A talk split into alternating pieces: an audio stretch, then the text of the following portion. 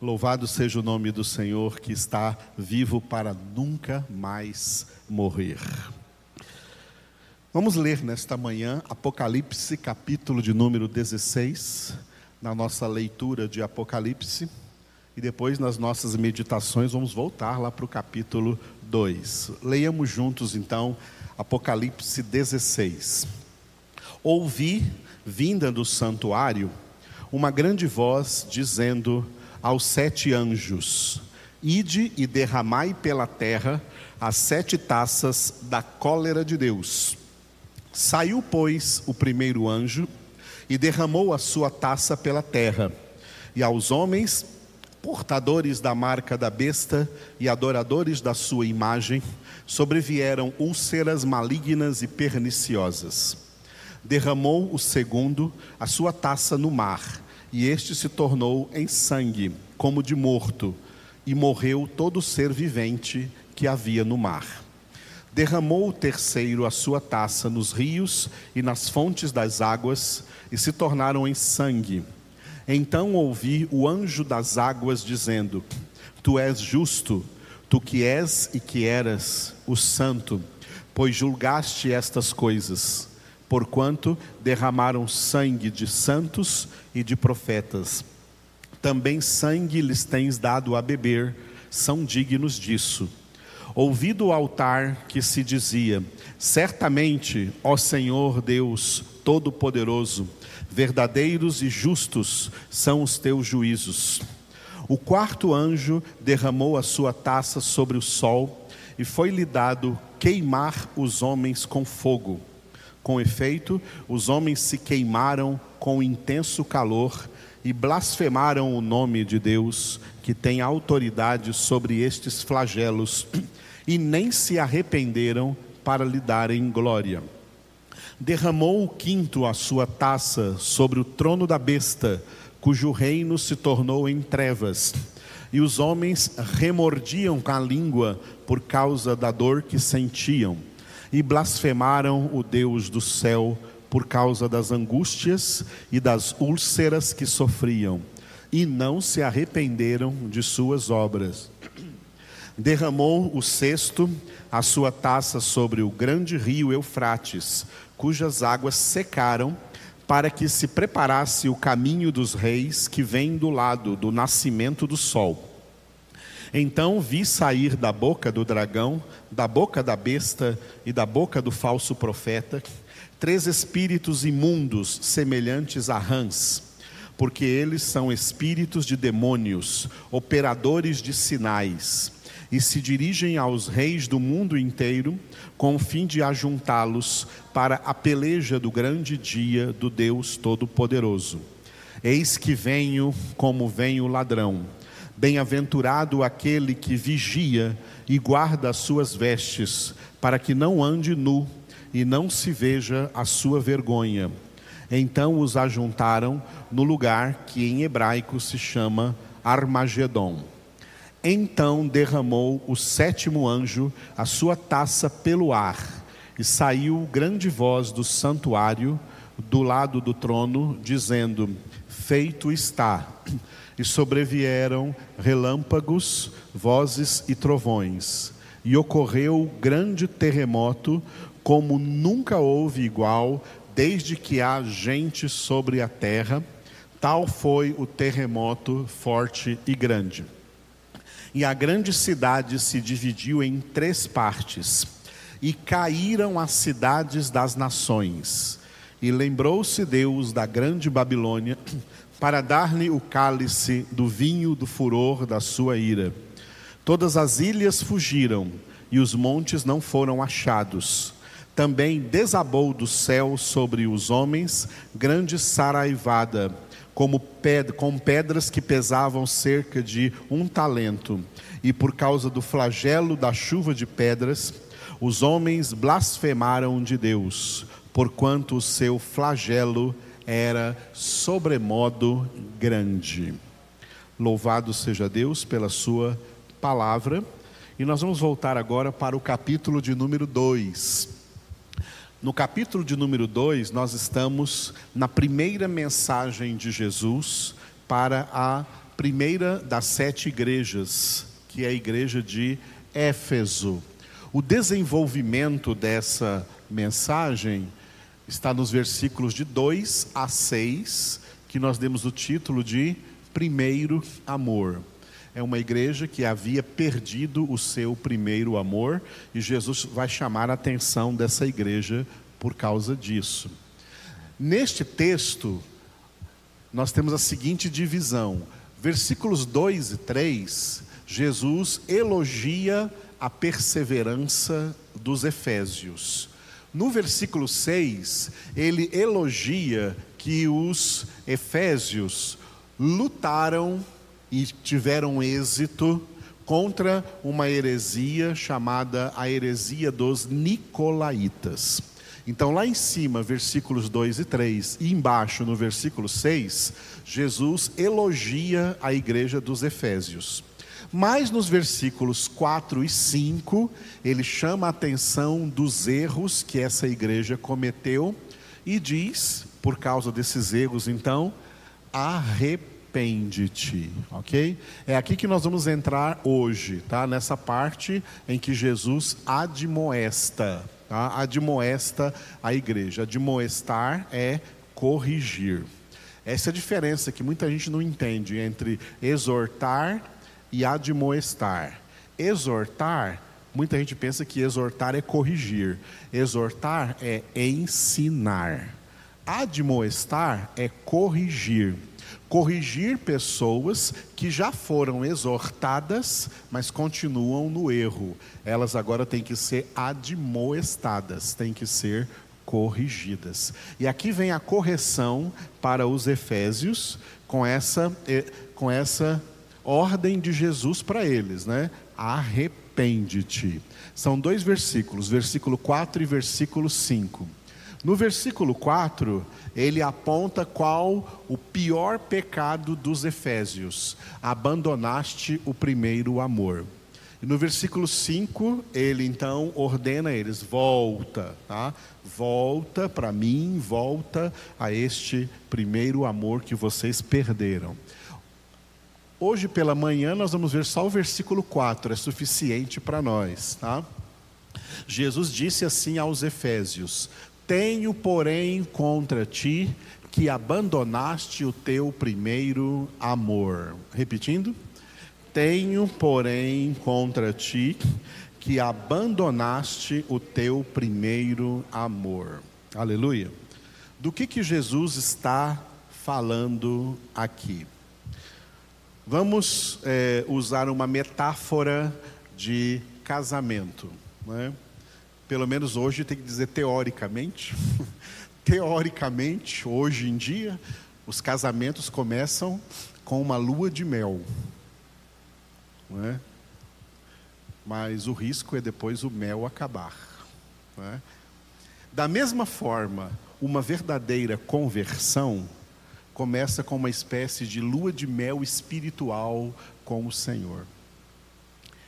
Não sei se essa é a experiência de cada um de vocês, é a minha experiência, com base na minha experiência eu sei disso, que é assim que acontece a conversão, é muito forte no novo convertido, realmente convertido, essa experiência do amor de Deus acerca do qual até então, até antes da sua conversão, ele era inconsciente desse amor, ele não tinha o dado emocional desse amor, as suas emoções não captavam o amor de Deus por ele, mas exatamente no ato da sua conversão, é assim um tsunami de amor de Deus que envolve que envolve a vida da pessoa nova convertida. Por que que Deus faz isso? Porque isso é uma alavanca esse amor, essa experiência do amor de Deus é uma alavanca para que essa pessoa tenha motivação plena para seguir da conversão para o árduo e difícil caminho da santificação. Aleluia. É por isso que Ezequiel e João, aqui no Apocalipse, tiveram uma experiência semelhante. A Bíblia foi representada para eles como um livrinho, e que na boca era doce como mel. Mas quando eles comeram lá nas entranhas, lá no estômago, foi amargo, ficou amargo, tá? É assim a palavra de Deus e é assim a nossa experiência com Deus. Por quê? Doce como mel na boca representa a conversão, o primeiro nível da salvação. E amarga lá, no, lá nas entranhas, lá no interior, representa o segundo nível da salvação, que é a santificação. A conversão é doce, mas a santificação é amarga. Porque vai tratar, Deus vai tratar dos nossos pecados. Tá? Hebreus 12 é um bom capítulo para você refletir sobre isso, onde está escrito que Deus açoita. O que é açoitar? Dá uma pisa. Deus açoita a todo aquele que ele recebe por filho. Quando ele nos recebe por filho na conversão, ou oh, a gente experimenta o mel. É esse o mel do primeiro amor. Mas não pensa que vai ficar no mel. Esse mel é só para você ter certeza, convicção de uma coisa. É como se Deus dissesse para você assim: olha, você está convencido que eu te amo? Não esqueça nunca mais que eu te amo porque de agora para frente, por causa, justamente por causa deste amor, eu vou te corrigir na raiz. Está preparado para isso? O amor de Deus não é como esse amor hipócrita do mundo, e que infelizmente, às vezes, até muitos pais têm esse amor hipócrita para com seus próprios filhos amor que não corrige, amor que não castiga, amor que não disciplina, amor que deixa a criança fazer o que quiser, deixa a vontade dela. Leia o livro de Provérbios. Nós passamos aqui uma fase lendo os 31 capítulos de Provérbios, e dentro do livro de Provérbios, muitas vezes se fala da correção que os pais devem aos filhos, devem corrigir os filhos, e está escrito na palavra que os pais que não corrigem seus filhos esses filhos serão para eles depois amargura de coração. Tem muitos pais, isso aí, enganados por Satanás, que é o pai da mentira. Olha como o diabo engana muitos pais, achando que fazendo tudo o que os filhinhos querem, dando tudo o que eles querem, vai ganhar, vai ganhar esses filhos, tá? E eles vão ser excelentes pessoas. Isso é um erro. Isso é um erro chamado paternalismo ou maternalismo. E preste atenção: Deus é pai, mas não é paternalista. Os pais paternalistas as mães maternalistas, que só passar a mãozinha na cabeça e só dizer sim para os filhos, e só dar para eles tudo o que eles querem, estão fazendo filhos para Satanás e não para Deus.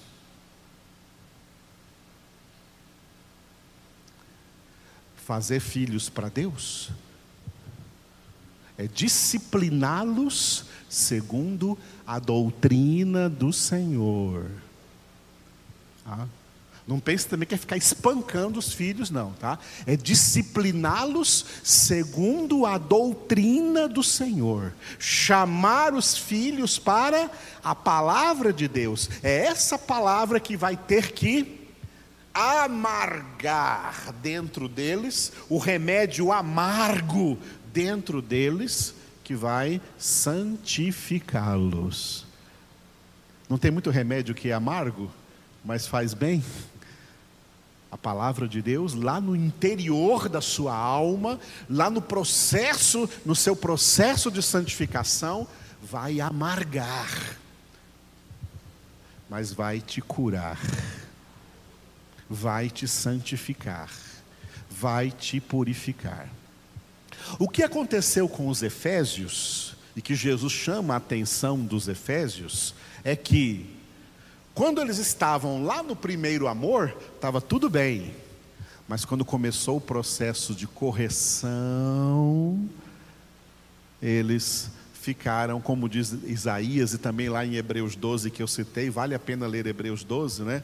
Ficaram desmaiados, fatigados, as suas mãos descaíram, seus joelhos vacilaram. Isso é o que é abandonar o primeiro amor. Ah, tá difícil demais. No começo foi uma maravilha, mas agora ficou difícil demais. Ah, não estou conseguindo. É isso abandonar o primeiro amor? Não, peraí. Eu estou passando por santificação. Eu estou passando por purificação e muitas vezes isso me faz sentir amargo, amargura interna nessa luta minha contra o pecado, mas eu estou passando por isso porque Deus me ama. E Ele já provou o que me ama. Nós precisamos aprender uma coisa muito séria que eu quero passar para vocês todos agora. A gente só encara amor no lado emocional, no lado sentimentalista. E a gente gosta disso. Ah, estou sentindo amor. Oh, que maravilha. Só encara amor do lado emocional. E aí esse amor se torna abstrato, fugaz. Ele acaba não proporcionando para você o que você verdadeiramente precisa. O amor de Deus vai além do emocional. O amor de Deus vai além do abstrato. O amor de Deus é concreto. Tem coisas concretas, sérias, verdadeiras que Deus quer fazer aí dentro de você. Deus vê coisas dentro de você que Ele não gosta. Oh, Ele ama você sim. E Ele já provou o amor dele por você. Mas tem coisas dentro de você que Ele não ama. Tem coisas dentro de você que ele não gosta. E se você é um eleito para ir para a glória, saiba disso, que Deus vai tratar com isso que está aí dentro de você e que você não gosta. E, desculpe, que ele não gosta. Deus vai tratar com isso. E esse tratamento pode doer. Esse tratamento pode doer. Pode doer tanto que até Satanás se aproxime para te tentar. Tá vendo aí como Deus não te ama, fazendo você sofrer, permitindo você sofrer? Isso é conversa de Satanás. Porque o justo é humilhado. Pode ler a palavra disso, vai entender isso. O justo precisa de humilhação. Olha como nós não gostamos de humilhação, nós gostamos de exaltação. Desde criança nós queremos chamar a atenção dos pais, dos parentes, dos amigos, dos coleguinhas, dos professores. Queremos ser os melhores, queremos ser o centro das atenções, queremos ser elogiados, reconhecidos. E desde criança, quando recebemos alguma humilhação, fecha o bico. Até inconscientemente, como bebezinho, a gente vê isso, fecha o bico. Já viu o bebezinho fechar o bico? Porque é o pecado dentro de nós que nos faz não gostar de humilhação, nós queremos a exaltação. Mas Jesus disse que todo aquele que se exalta será humilhado, mas o que se humilha será exaltado. Dentro do processo de santificação, uma das ordens que a palavra de Deus nos dá é esta: humilhai-vos Humilhai-vos sob a poderosa mão de Deus. Nós somos chamados de cristãos, significa imitadores de Cristo. Jesus na terra foi para nós modelo de perfeita humilhação. Se teve um homem que pisou nessa terra, que podia, tinha todo o direito de se exaltar e que não precisava de forma alguma se humilhar, este foi Jesus. Mas para nossa salvação, ele não se exaltou, ele se humilhou, tornando-se obediente até a morte e morte de cruz. Por isso Deus o exaltou sobremaneira e lhe deu o nome que está acima de todo nome, para que ao nome de Jesus se dobre todo joelho no céu, na terra e debaixo da terra, e toda língua confesse para a glória de Deus Pai que Jesus Cristo é o Senhor.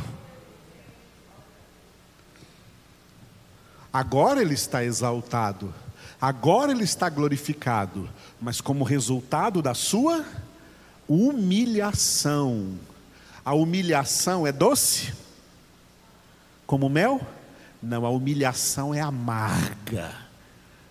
Mas ela vai fazer bem para você, porque a humilhação vai derrubar a sua soberba natural, o seu orgulho natural. Como nós somos soberbos como nós somos orgulhosos.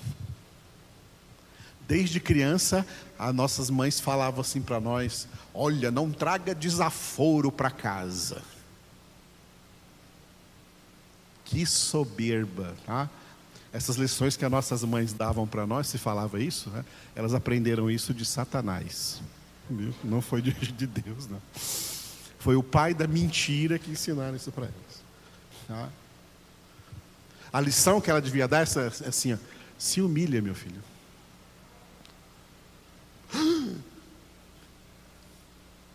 Foi isso que Jesus fez, não foi? Olha o que o pai disse para Jesus: para salvar eles, meu filho, vai lá e se humilhe. Se humilhe. Mas humilhar é amargo, nós não gostamos disso. E quando de repente, na caminhada da santificação, nós não queremos experimentar esse lado amargo da santificação, porque a santificação também tem um lado doce, gostoso, sabe quando que é? Quando você começa a perceber que está crescendo na graça, que está crescendo no conhecimento, que está ficando mais forte, isso é muito bom na santificação. Mas para alcançar isso, tem que ter o lado amargo, o lado da dor, o lado do sofrimento. Não há isso, não, não vai existir essa vitória sem esse sofrimento e sem essa luta, sem esse combate necessário. E é aí que muitos abandonam o primeiro amor. E por isso Jesus disse: Olha, eu tenho contra ti que abandonaste o teu primeiro amor. Que é isso? O meu amor por ti continua sendo o mesmo. Aquele lá do Jeremias 31, 3. Onde se me deixou ver o Senhor, amo-te com eterno amor. Por isso, tá? Não desmaies quando sentir que a mão de Deus está te corrigindo. Porque Ele vai fazer isso. Louve ao Senhor, se renda e se humilhe, porque o que você vai tirar disso é glorioso na sua santificação. Em nome de Jesus. Amém? Lição aprendida? O amor tem que ser concreto. Deus nos ama para nos corrigir, não para nos deixar como estamos. Deus nos ama para nos corrigir. Não perca nunca esse amor tremendo de Deus na sua vida. Ore comigo agora, de novo, pela última vez, fique de pé agora. Obrigado, Senhor, por essa palavra que nós recebemos hoje. Obrigado porque entendemos verdadeiramente que o teu amor, o teu amor é verdadeiro sobre nós. Grande é, Senhor, o teu amor sobre nossas vidas. Por isso te adoramos, Senhor, glorificamos o teu nome e nos submetemos, nos humilhamos, nos sujeitamos completamente a ti, Senhor. E Pai, assim como Jesus disse lá no Getsemane, faça não aquilo que nós queremos, mas aquilo que tu queres. Faça o que tu queres, Senhor, nas nossas vidas. Cumpra, Senhor, a tua vontade. Cumpra, Senhor, a tua palavra em nossas vidas, Senhor. Cumpra o teu querer em nossas vidas. Pai, nós sabemos pela tua palavra que esta é a tua vontade para nós, a nossa santificação. Por isso que oramos a Ti, ó Deus, como filhos amados, filhas amadas, invocamos, ó Pai, o Teu nome, Pai. Pode nos santificar, mesmo que elementos dessa santificação venham a doer, venham amargar no nosso interior, podes nos santificar e fazer de nós para Ti, Senhor, verdadeiros adoradores, verdadeiros filhos que te adoram em espírito e em verdade. Em nome de Jesus, oramos por toda a tua igreja na face da terra e te agradecemos. Aleluia. Aleluia. Espírito e em verdade te adoramos, te adoramos. Em espírito. E em verdade te adoramos, te adoramos, Rei dos Reis e Senhor te entregamos nosso viver, Rei dos Reis e Senhor, te entregamos nosso viver para te adorar, ó Rei dos Reis. Foi que eu nasci, ó Rei Jesus. Meu prazer é te louvar, meu prazer é estar nos átrios do Senhor. Meu prazer é viver na graça de Deus, onde flui o amor. Se alguém tiver dízimos e ofertas para te adorar, ó Rei dos Reis, foi que eu nasci, ó Rei Jesus.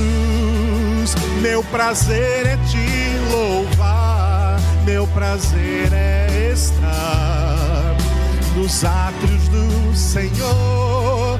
Meu prazer é viver na graça de Deus, onde flui o amor, ministrando louvor, onde flui o amor, ministrando louvor, onde flui o amor.